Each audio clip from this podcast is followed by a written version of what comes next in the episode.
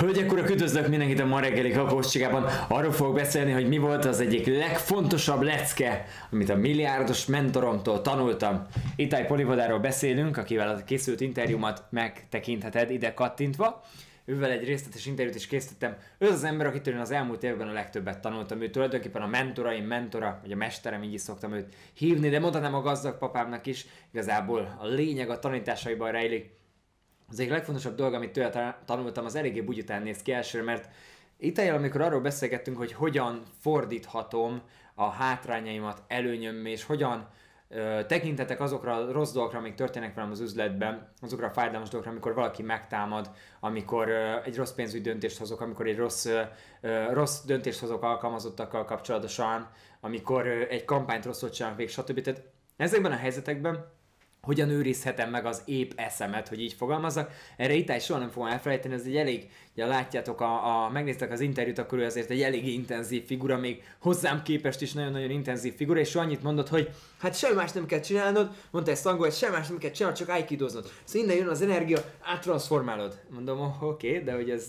ez mi a, azt jelent, tehát hogy ez így jól hangzik, de mi a jó Isten jelent az, hogy aikidozni kell, csak innen jön az energia, áttransformálod ide, és ennyi az egész, honnan áttransformálod oda. Hát, de mondom, tényleg akkor ez mi? És azt mondta erre itt, hogy ez azt jelenti,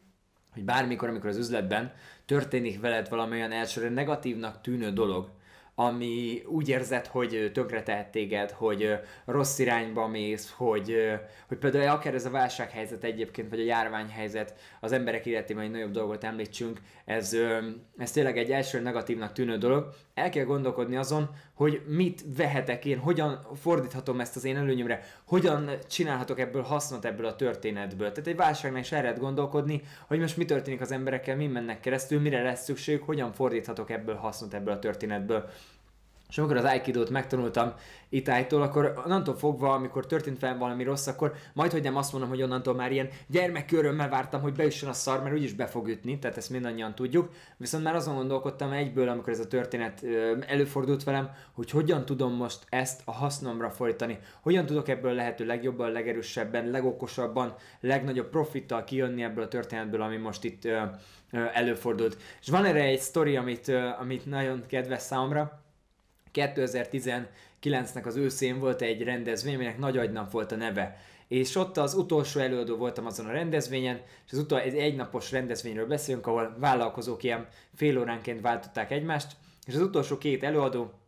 az egyik nagyon jó barátom volt Tóth Ádám, akit már említettem többször ebben az adásban, marketing ügynökség tulajdonosa, konvertit ügynökségnek a tulajdonosa, és én voltam a legutolsó előadó, tehát Ádám volt előttem. És az volt az izgi, hogy felkészültem természetesen a, a, a, az előadást megelőző napokban felkészültem az előadásomra, volt egy script a fejemben, amit, amiről majd fogok alapvetően beszélni, um, tehát annyi történt, hogy én beültem, hogy Ádámot végighallgassam, mert én érkeztem. És ahogy elkezdtem hallgatni Ádámot, hát elég sok időt töltünk együtt, és nagyon sok dolgot együtt is találtunk ki az elmúlt évben, együtt fejlődtünk, meg együtt győztünk, hogy így fogalmazzak, és hát ahogy hallgattam Ádámot, ugye az előadás fejénél kezdtem igencsak kényelmetlenül érezni magam, mert azt éreztem, hogy, hogy konkrétan az meg, hát mondom, mindent elmond, amit én mondtam volna itt. Tehát igazából itt nem lesz miről beszélnem nekem, hiszen Ádám pont azokat a dolgokat és pontokat mondja most itt el, amiről én szerettem volna beszélni. Hát fogtam magam, mondom a felénél ez a szorító érzés, amikor így elindult a, a, a torkomban, akkor fogtam magam, kimentem mosdóba, még utoljára megmostam az arcomat, felkészültem az eladásra, és hát mondom, hát jó, hát most teljesen mindegy, lesz ami lesz, kimegyünk, aztán őszintén el fogom mondani, ki kell pakolni az asztalra, őszintén el fogom mondani, hogy hát Ádám elmondta azt az előadást, amit én is elmondtam volna, úgyhogy menjünk tovább, és elgondolkodtam még úgy két-három ponton, amit mondjuk, hát akkor jó, akkor beszéljünk ezekről a dolgokról. És az igazság, hogy az egyik kedvenc előadásom jött ki belőle, amit valaha én csináltam. Tehát én előadóként nagyon jól éreztem magam, a közönség és a visszajelzések is azt igazolták vissza, hogy ez egy nagyon jó előadás volt, és tényleg úgy nyitottam az egészet, hogy azzal szemben, hogy kimentem volna, és, és, és egy nagy energiával elkezdtem volna beszélni abban a stílusban, amivel általában beszélek vállalkozásfejlesztés kapcsán, amivel felrázom az embereket, ahelyett igazából annyit csináltam, megfogtam egy kis bárszéket hátulról, és hátulról behúztam a színpad közepére egy bárszéket, leültem, és tőlem inkább a barátaim által egy, egy, egy vacsorán megszokott stílusban elkezdtem sokkal nyugodtabban beszélni, és elkezdtem igazából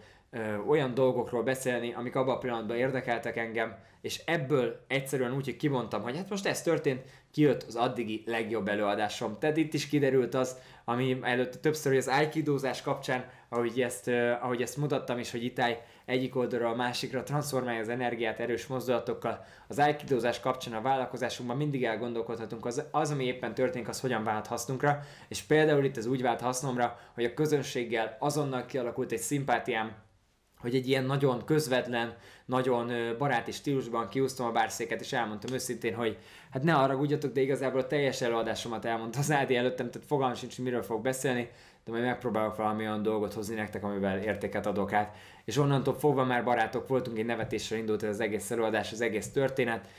nem volt feszülés, és egy jó előadás született belőle. Ugye az előző adásban is már említettem, hogy a Service Clubon belül sok olyan történetet hallhattok, amik a sírjak vagy nevessek vállalkozói stand a történetei, ahol meghívok két-három vállalkozót két-három havonta, és arról beszélgetünk, hogy nekik milyen elcseszéseik, milyen uh, ballépéseik, milyen fájdalmas sztoriaik voltak, milyen meglepő vicces sztoriaik voltak, amikből, amikor meginterjúolom őket, akkor láthatjuk, hogy színfalak mögött nem is olyan könnyű a vállalkozó élet, és hogy uh, mindannyian ugyanazokon a dolgokon megyünk át, csak különböző színekben, hogy így fogalmazzak, mindannyian éljük át, csak Pepitában.